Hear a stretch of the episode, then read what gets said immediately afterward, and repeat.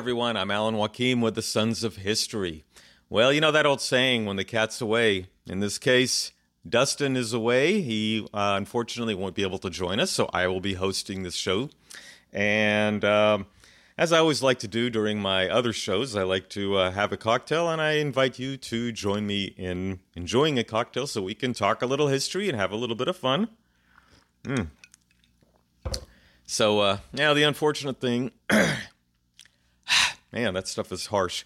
The unfortunate thing is, I can't really smoke this cigar in here because it's going to stink up my home and stink up my books. And also, I can't really see because I'm now practically blind. So I'm going to put on my regular glasses. But you can still indulge in a little bit of a a little bit of a drink. So, well, we hope you enjoy today's uh, broadcast. We are going to be interviewing a, a, judge on the Michigan Court of Appeals. Uh, his name is uh, Mark Boonstra. Uh, he has written a couple of books, and uh, we have a uh, he has a third one coming out here pretty soon. He's already written a two volume out of a three volume work. So we we're going to talk to him about history and about the state of affairs in the United States right now. Uh, but before we get to that interview, uh, we would just want to say uh, thank you for watching us. And uh, uh, if you would like, we would appreciate it if you go to our YouTube channel and subscribe to us. Uh, that way you'll get notifications. if you could like us on Facebook, follow us on Instagram. And we are also on the Epoch Times TV show. It's called Epoch TV. So, um, you know, if you are if you are a subscriber to the Epoch Times, you can you can watch our broadcast on on their TV channel. We have a road trip documentary that uh, we have released. Um, Dustin and I went to. Um, uh, Fredericksburg and Denison, Texas, where uh, General Dwight D. Eisenhower and uh, Admiral Chester Nimitz were both born, two Texas natives who led the way during the Second World War.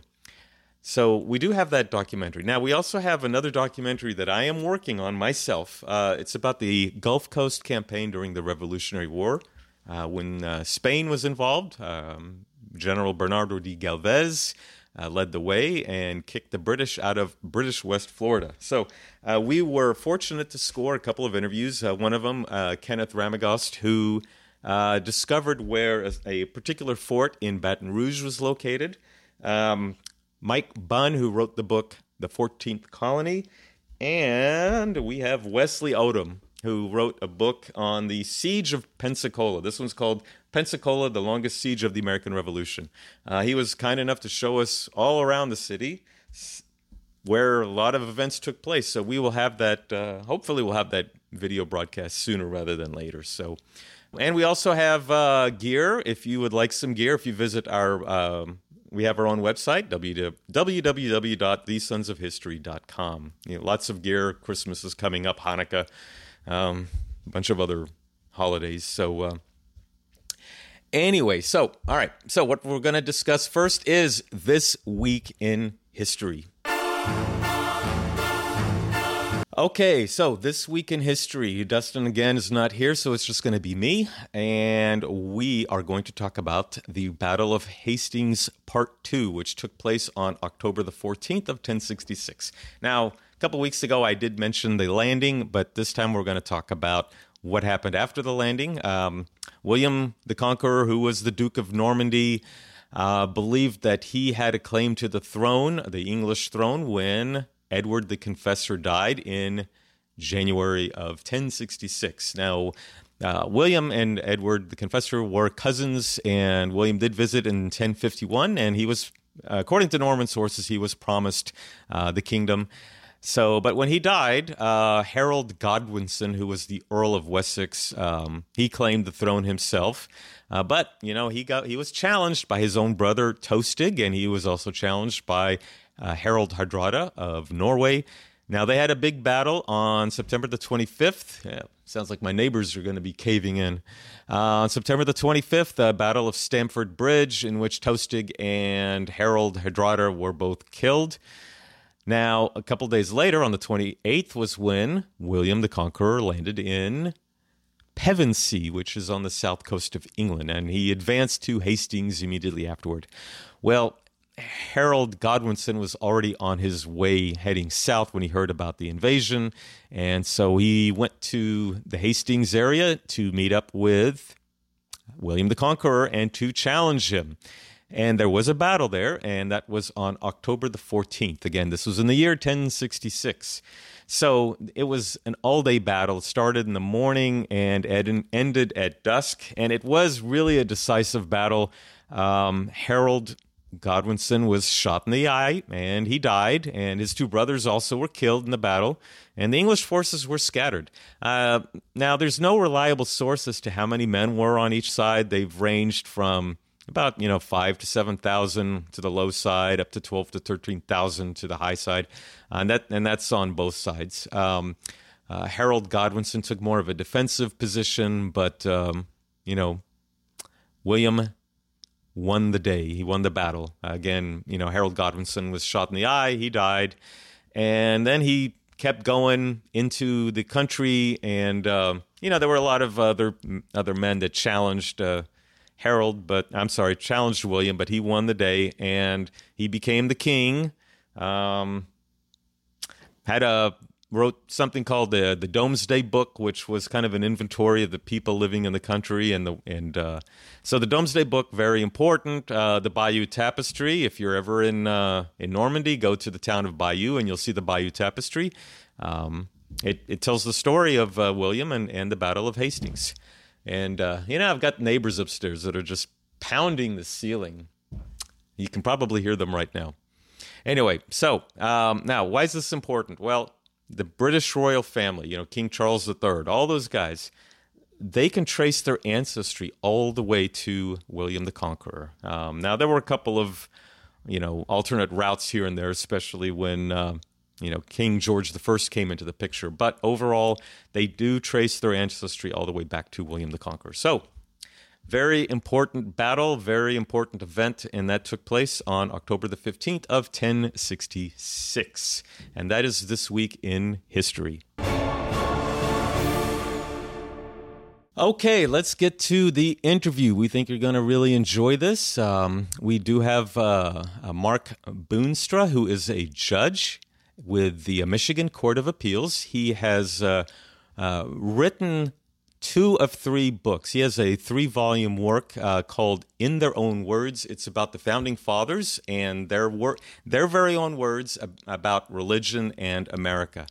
Um, you know, like I said, it's a study of the founding fathers and what they think of the current status of uh, the United States. You know, we'll talk about his thoughts on the history of the country, the current, the country's current state, and you know where we go from here.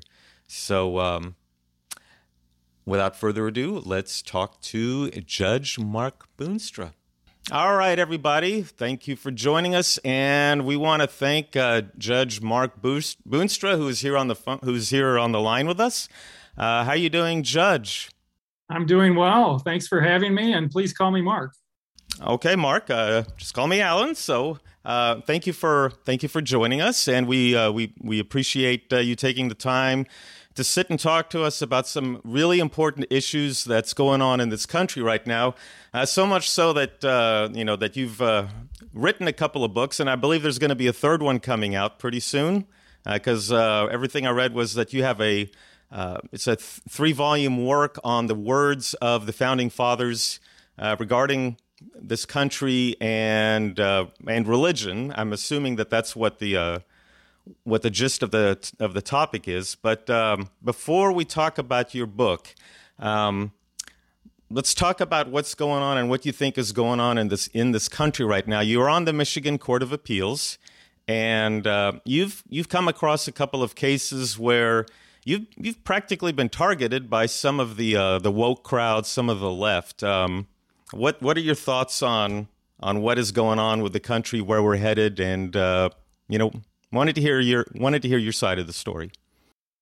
Well, generally, I think the country's in trouble, and it's been uh, increasingly in trouble for a long time, and that's really what what compelled me to write this book. It's something I've been working on uh, for for honestly for eight years, um, and um, as you said, volumes one and two are out.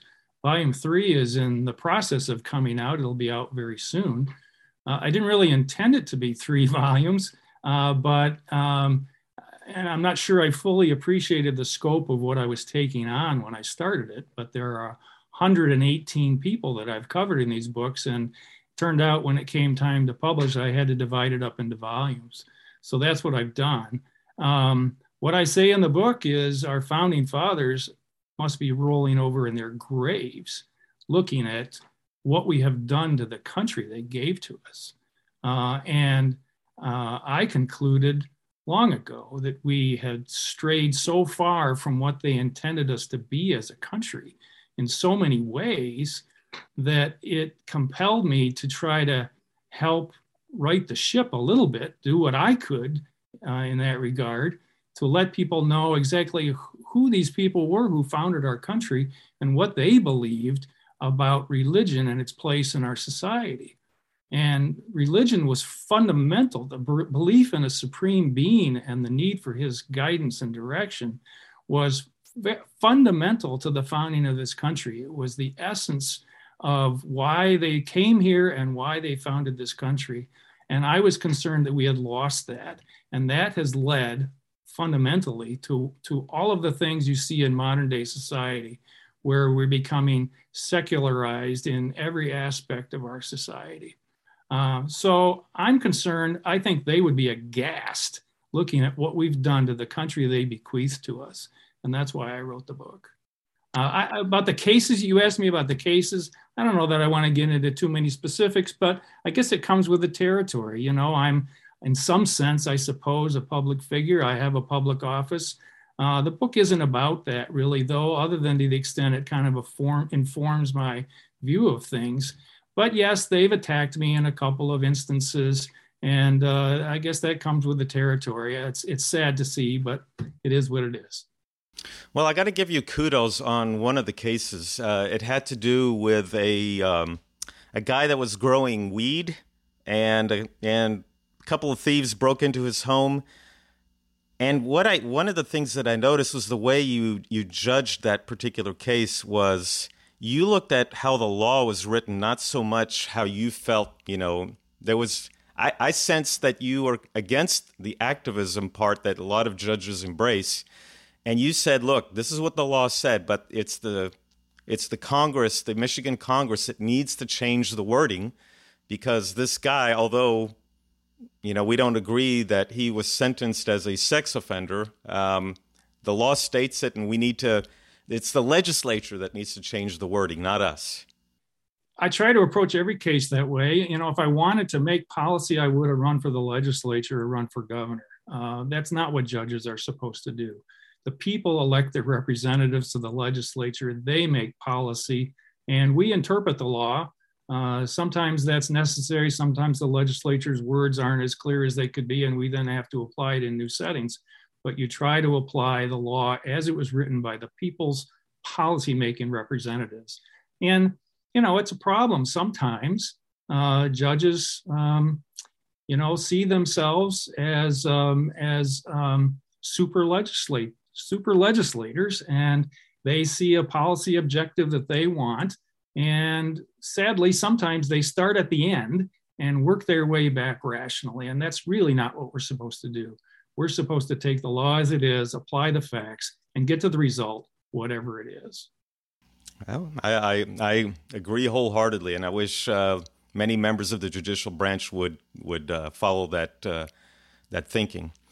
All right, so now we're going to talk about your book, and now you and I are pretty much in agreement on what your books say. So, to make this interesting, I'm going to play devil's advocate. So, um, I was going to have a little bit of uh, cake vodka, you know, to be the devil's food cake, and then I decided I'm going to have a little bit of Jim Beam fire because I think that's as close as we're going to get to playing devil's advocate. I didn't have uh, Jim Beam's devil's cut, but I'm going to be enjoying a drink here while we talk, uh, if you're okay with that. so, all right, so let's start with this is what if somebody who opposes your point of view or just has a question, they're going to say, what about the Establishment Clause, the separation of church and state, um, the Church of Danbury, Thomas Jefferson, uh, First Amendment? how how would you address questions such as that? Let me give a little bit of background first, if I could, because what I was trying to do in this book was not really to put forth my own positions about anything. Um, I was really trying to put forth the founding fathers' views of things and let people judge for themselves because people may not care what my opinion is, and that's fine, but they should should care about what our founding fathers said and believed. And that's why the title of the book is in their own words. I tried to give not only biographical information about all 118 signers of our three founding documents from a religious perspective, who they were and where they came from from a religious perspective, but quotations, what they said in their own words, in speeches, in proclamations, diary entries, letters, you name it, what they said about religion and its place in our society. And then I contrast it with one example from modern day America and ask the reader to answer for themselves what would George Washington, Thomas Jefferson, whomever think of where we are today? Uh, the Establishment Clause, well, it, it, was, it was certainly necessary at the time. You know, when they founded this country and they were establishing colonies, a lot of them brought over what they what they came from, which is Massachusetts was established as a congregational colony. Virginia was was Anglican Church of England, and it was the established church, and people were um, penalized, and um, and it was unlawful to um, uh, to not follow the dictates of that church, and they were taxed to support a particular church. I think ultimately uh, the founders agreed and they came together and they said, you know, we don't want that. That's what we came from. We don't want that. We want freedom of religion. We all believe in religion. We believe we should promote religion. And most of them were Protestant Christians of, of various denominations, but and some of them wanted to rest- sort of restrict it to that. But ultimately, it was it was agreed there will be no established church. We need an establishment clause that pre- pre- prevents the Anglican church or the Congregational church or whatever it is from being an official church, but we will allow all religions freedom uh, to exercise. Everyone can exercise their religion as they see fit. And part of that is because uh, the founders recognized, and their writings are replete with references to our liberties coming from God. Um, and um, and, and part of that is people being able to decide for themselves, being free to decide for themselves what they believe and how to worship. Okay, so now I know that when the Constitution was written, nine of the 13 states had established churches. So then what you're saying is that they didn't want an official Church of England, Church of America, coming out of what was known as the general government before it was called the federal government. So, would you say that that's that pretty much was what they were referring to? Because taking off my devil's advocate hat, I've looked at it as is more of a partnership. That it wasn't a theocracy; it was a partnership. Um, that you know the Christian religion, um, and and I want to be careful when I say that because uh, although According to this guy here, Alexis, now, God, I always butcher his name. Alexis de Tocqueville. I can't say it in French. De Tocqueville. Um, almost everybody, almost everybody was a Christian. How you rate the, you know, between Orthodox and Deism, um, that's up for debate. But um, everybody was a was a Christian. There were practically no known atheists. There were some um, there were some Jews, a very small amount, but um, again, I'm not playing devil's advocate here, but I saw it as kind of a partnership between the um, the two sides because I recall, and you may confirm this, that uh, Adams and Jefferson, I'm sorry, Adams and Benjamin Franklin, John Adams and Benjamin Franklin all said that um, we we need to be a disciplined people, a religious people for this republic to work, for freedom to work.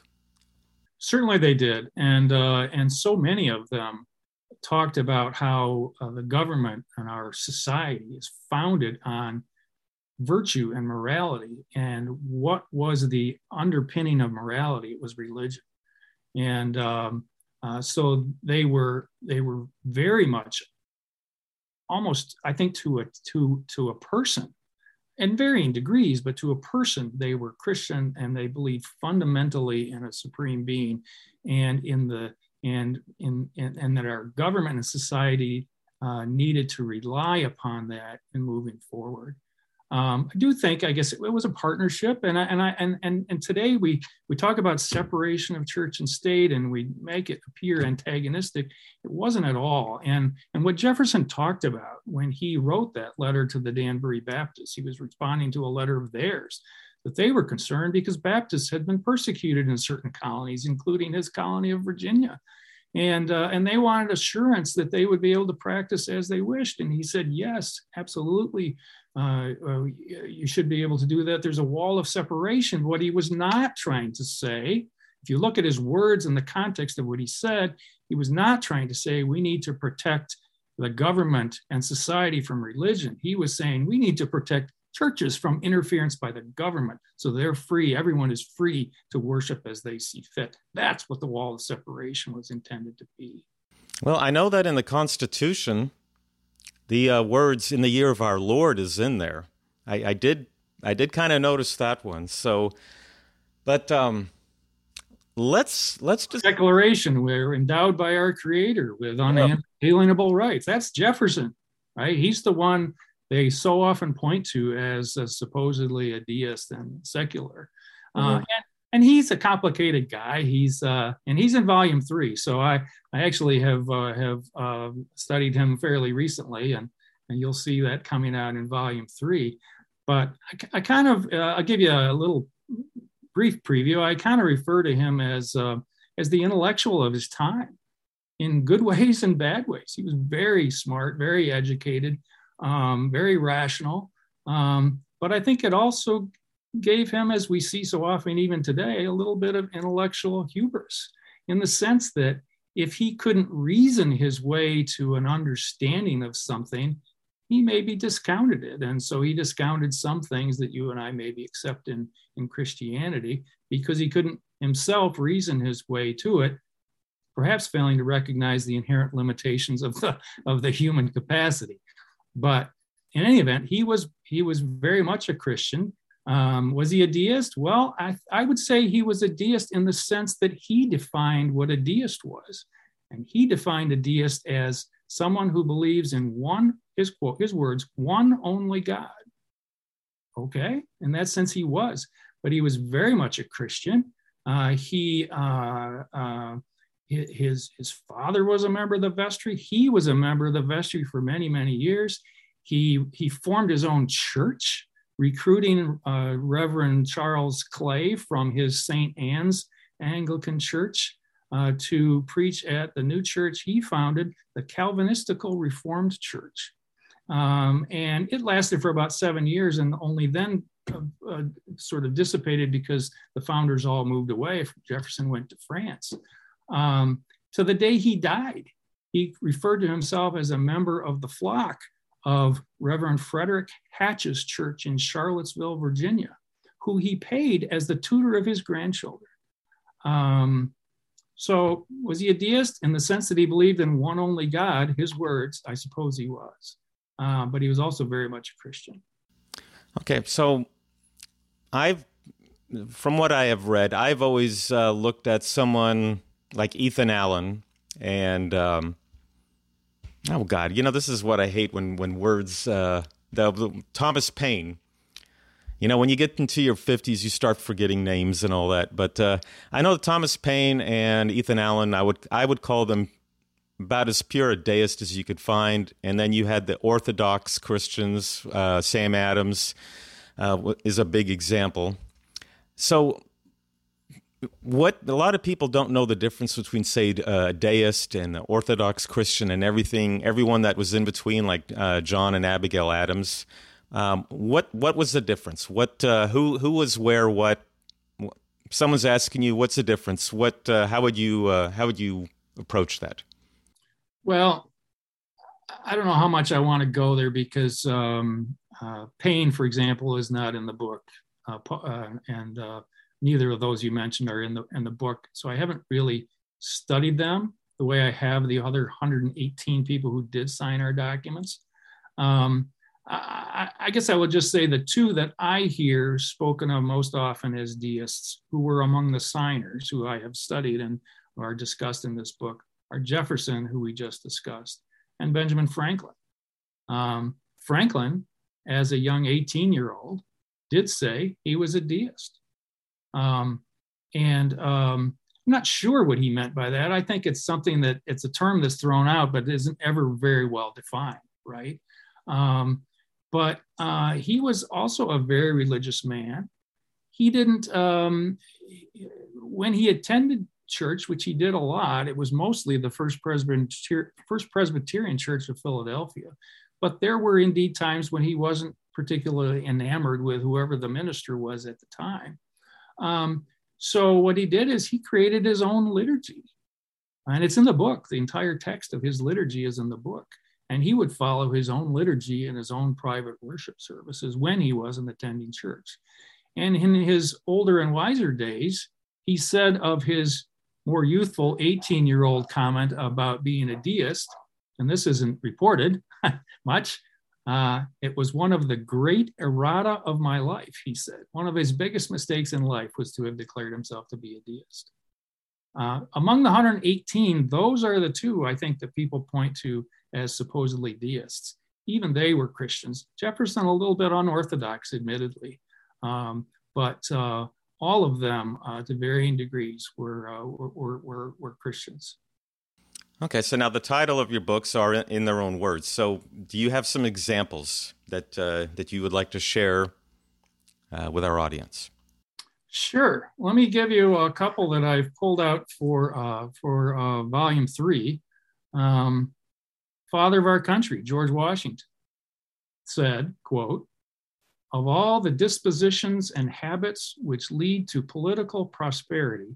Religion and morality are indispensable supports. And let us with caution indulge the supposition that morality can be maintained without religion. Another one from volume three is Richard Henry Lee. Uh, there are two Lees in the book, both from Virginia. Richard Henry Lee and his younger brother, Francis Lightfoot Lee, who they called Frank when he was growing up. Um, they both signed the Declaration and, the Articles of Confederation, I believe. Um, and Richard Henry Lee, although Jefferson gets the credit for drafting the Declaration of Independence, Richard Henry Lee is the person who, on June 7th of 1776, authored the resolution in the Continental Congress to declare us to be free and independent states. That's what led to the formation of a committee that Jefferson was put on, frankly, as a compromise candidate they left Lee off, and uh, the, uh, the other alternative that was discussed was Benjamin Harrison.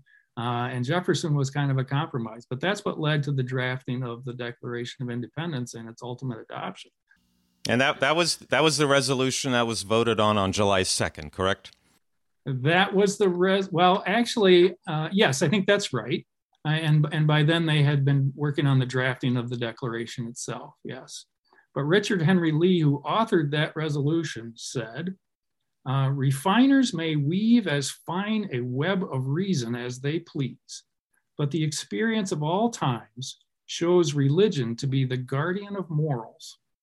And he must be a very inattentive observer in our country who does not see that avarice is accomplishing the destruction of religion for want of a legal obligation to contribute something to its support. He, like Patrick Henry, favored actually taxing citizens to support a church, but not an official established church, the church of, their choosing. But the reason was because they believed religion so important and so fundamental to our society that they thought it appropriate. And George Washington didn't oppose that either. Yeah, I think I think Sam, Samuel Adams is one of uh, that's he's one of my favorites, and uh, I know a lot of people like him for obvious reasons. But uh, let's do two more then. Samuel Adams, who was the father of democracy, Sammy the Maltster, they call him. His family came from the brewing business, but he was a true firebrand, a real revolutionary. He said, "The religion and public liberty of a people are intimately connected. Their interests are interwoven. They cannot subsist separately, and therefore they rise and fall together. For this reason, it is always observable that those who are combined to destroy the people's liberties practice every art to poison their morals. And I think that's a lot of what you see going on in our country today. We're poisoning the morals and we're un- undermining uh, the fundamental underpinnings of our society. Um, let me give you one more Benjamin Rush. And I, I say this because it's about education. I mean, look what we've done in our schools. We've taken God out of the schools. You can't can't speak of God. I mean, some of the examples in the book, in the books are are about you know uh, uh, the school sending the sheriff to a parent. This is in the John Adams chapter, sending the sheriff to the parent's home because the child had had shared a Bible verse at school. And and first they had talked to the parents and they said, okay, we won't do that. And then the child did it off campus grounds and the school complained and they said, okay, we won't do that either. They still sent the sheriff to their home to intimidate them. Um, but Benjamin Rush, who is the founder of American medicine, uh, said this The only foundation for a useful education in a republic is to be laid in religion. Without this, there can be no virtue, and without virtue, there can be no liberty, and liberty is the object and life of all Republican governments. Um, but look where we are today. What would Benjamin Rush think? He'd, he would be rolling over in his grave. Where, I mean, where do you think our country is headed right now? Because, yeah, I mean, like you, you know, uh, we had a, um, uh, we had a Dr. Uh, Joe Wolverton um, on our show a couple weeks ago, and we discussed how the Supreme Court took it upon themselves to start, you know, trying religion cases like uh, um, uh, prayer in school, and uh, you know, I grew up, I grew up in the '70s, and you know, we had prayer before every game, before every uh, commencement, graduation, and no one, no one thought twice about it. It was just, yeah, that's just the way it is. And then, you know, one of the things we discussed was how it, it was never meant to be a part of the federal government. It was a state issue and it was supposed to be tried by state courts. But now, you know, we had, I would say, just in the 60s alone, we had more cases with the Supreme Court regarding religion in, in school than, say, the previous you know 150 60 some years of the uh, of the republic and now you know since then we've had i mean it seems like cases have just uh, either doubled or you know the the ratio just kept getting higher and higher um how do you see because I, I see them that they're trying to purge religion which in my opinion and i know you agree that that's not what was intended how, what you being a judge what do you see what do you see the future of our country yeah, well, I'm worried about the future of our country. That's why I wrote the book. Uh, but, um, you know, I guess it remains to be seen what the Supreme Court today will do with these issues. Uh, I hope they do something to set us back on the right path. Um, but you see what happens when they issue decisions that some in our country don't like is they're threatened, they're, uh, you know, people go to their homes and, uh, and, and threaten them in that fashion. It's, I mean, that's frightening. That is not what this country is meant to be. Um, I, I, will share this with you. Um, uh, volume three, as I said, is about to come out. Uh, and uh, I have a foreword that's been written for that book. It's by a, a friend of mine. Um, his name is Stephen Markman. He's a, a now retired Chief Justice, former Chief Justice of the Michigan Supreme Court, constitutional scholar. He teaches constitutional law at Hillsdale College. And one of the points he makes in the foreword is that a lot of this um, drift towards secularism has occurred in the last 75 years or so, and it's been enabled by the Supreme Court over those years. Uh, so, I mean, there were old, old Supreme Court decisions that said we are a Christian nation. Um, uh, I was just reading today, Charles Cotesworth Pinckney is in volume three. He's a signer of the Constitution. He studied and took four volumes of notes from William Blackstone and over in England when he studied law over there. And, uh, and, and one of the things that came through in that was that Blackstone said that uh, Christianity is part of the common law. Um, the courts in recent years in this country would no longer say that, would they? But English common law, uh, Blackstone being one of the most eminent uh, scholar, legal scholars of that day, uh, said that Christianity was fundamentally part of our common law. I, I, think, you know, I think we have to see where it goes, but I think, um, I think we're at a crossroads, and I think, uh, you know, we're in danger of losing our country. Uh, if it's not late already to save it, it's time for people to stand up and say, we're not going to let you do this to our country. And I'll share with you my, my new introduction for volume three. The very beginning, I say, we are in, quote, in a battle for the soul of this nation, unquote. So declared the President of the United States in a recent speech at Independence Hall in Philadelphia. That just happened. And I say, he is right.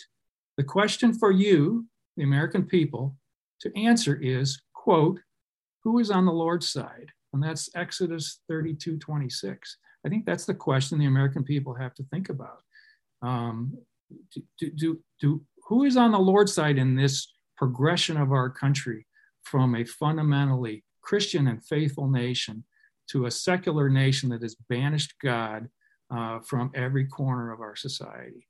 I, I think I know the answer to that. But obviously, it's a question that everybody has to answer for themselves. I just hope they answer it correctly and in time to save our country. Well, you know, I have a I have a lot of friends who are uh, liberals, from liberals to the left, and you know, when I have these discussions with them, some of the things they like to say is, "Oh, you want a Christian theocracy," or the danger of Sharia law if if uh, a certain region of the country uh, not so much has Muslims because I've never, I, I don't really don't know too many Muslims who want Sharia law. They they they embrace the Constitution, but you're still going to have some fundamentalists who will who will embrace Sharia law, which runs counter with our Constitution. So, I mean, what are your thoughts about people who sit and argue about a Christian theocracy or or Sharia? Well, I don't know anyone who wants a theocracy, Christian or otherwise. Um, this country isn't that, it wasn't intended to be that either, uh, in the sense that there is no established church and people are free to worship or not worship as they see fit. Those freedoms are fundamental to who, who we are. Um, but, um, you know, I think, um, I think uh, our society suffers, however, when we lose uh, when we lose the benefits of religion and the, the, the morality that, uh, uh, that religion underlies. Uh, Sharia, uh, you know, I, I, don't know anyone who's in favor of Sharia law, but I guess I would say, um, and I want to be a little careful because as a judge, as a judge, you take cases as they come, right? And you need to study the arguments. And to be fair, I would want to study the arguments before I, I expounded, you know, in broad principles. Uh, but I guess I would say this that uh, the Constitution is the fundamental law of this land.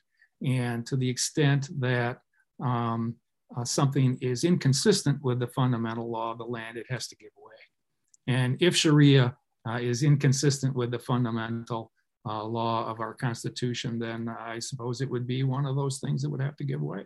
I, I know some Christian fundamentalists, and I you know I know uh, quite a few Muslims, and I know you know none of them. They're at least the ones I became friends with, they're all for the Constitution. So I've never, that's never been a concern of mine, but it's brought up every single time. So, all right, now before we, we conclude this conversation, is there is anything that you feel is important that needs to be brought up or that you'd like to, um, you know, say regarding the country or your books or about yourself?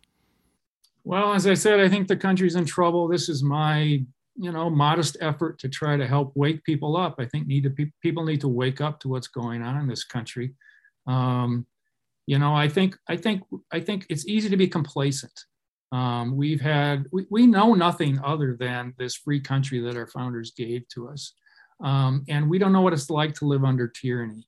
Uh, but i think we're seeing threats of tyranny on the horizon and the loss of our freedoms you see it uh, uh, all around you today. Um, and I think people need to uh, wake up and say it's, it's, it's, it's time to stop the drift and it's time to go back to the, the uh, foundational principles of this society uh, as it was given to us by our, by our founders. It's lasted for 250 years. It has been the greatest nation in the history of the world for a reason, and we're, we're losing that. Um, so this is my small effort to help, I guess, wake people up. I would encourage people. Um, um, you know, it's been said that this is a book that um, needs to be in every church, every school, every home. Um, people need to, and, and it's not because I wrote it. It's because it's because it is a resource to educate people uh, in the face of um, uh, in the face of our our educational system, journalism in America, entertainment in America being taken over by the secularists uh, who want to discard God from our society.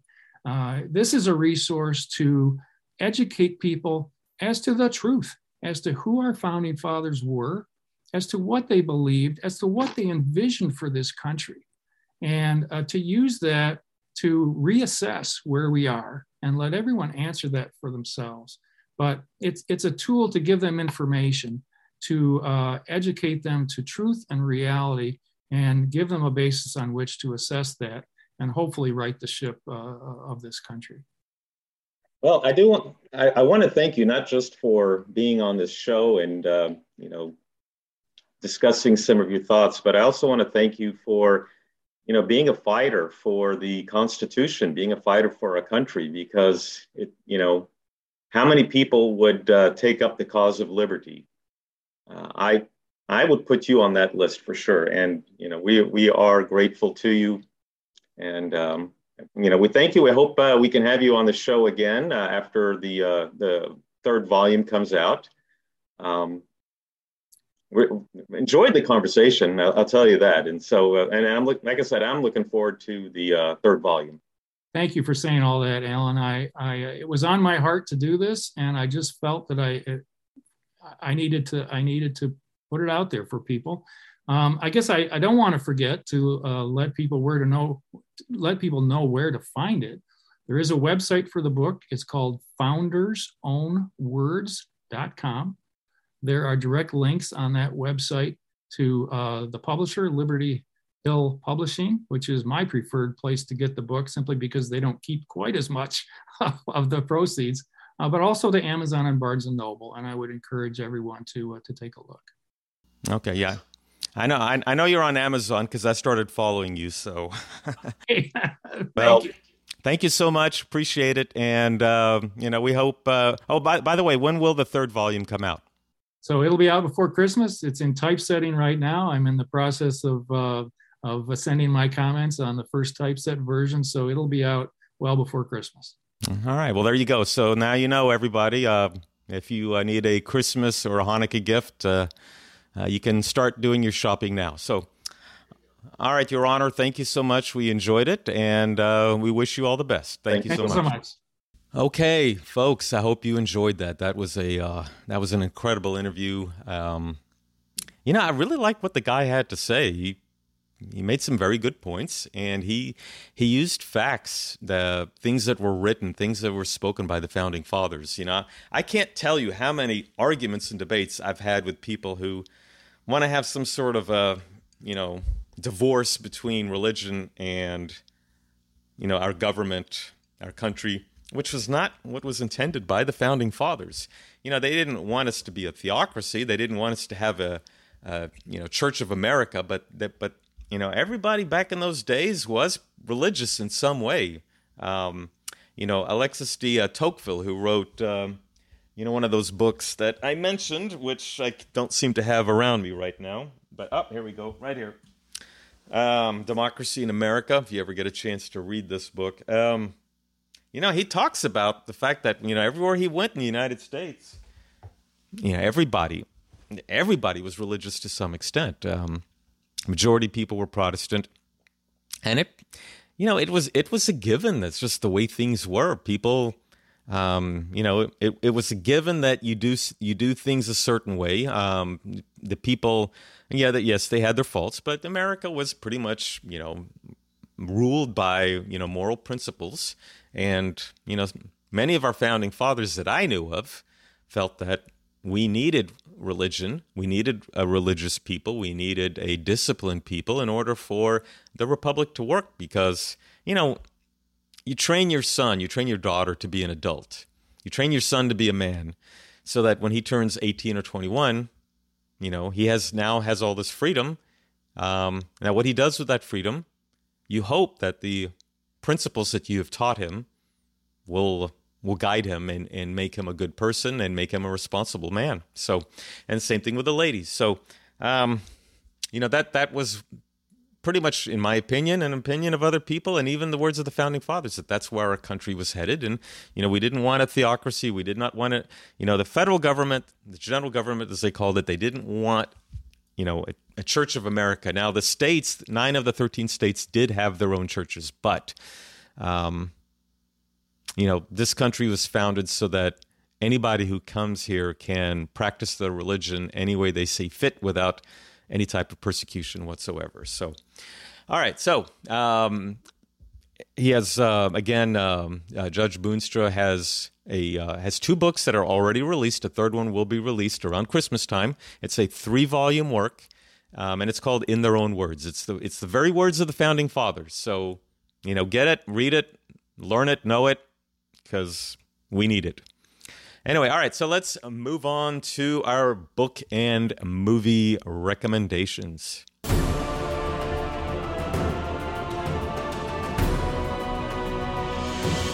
All right, so I'm going to do movie first. And actually, you know what? I'll do book first. The book is obviously going to be uh, Mark Boonstra's books, uh, in their own words, volume one through three. Now, again, volume one and two are out. Three will be coming out soon. But you know, Christmas is coming up, uh, Hanukkah's coming up, yeah, Kwanzaa's coming up. All these religions are coming up. All these uh, Saturnalia, whatever. Uh, winter solstice uh, makes a perfect gift.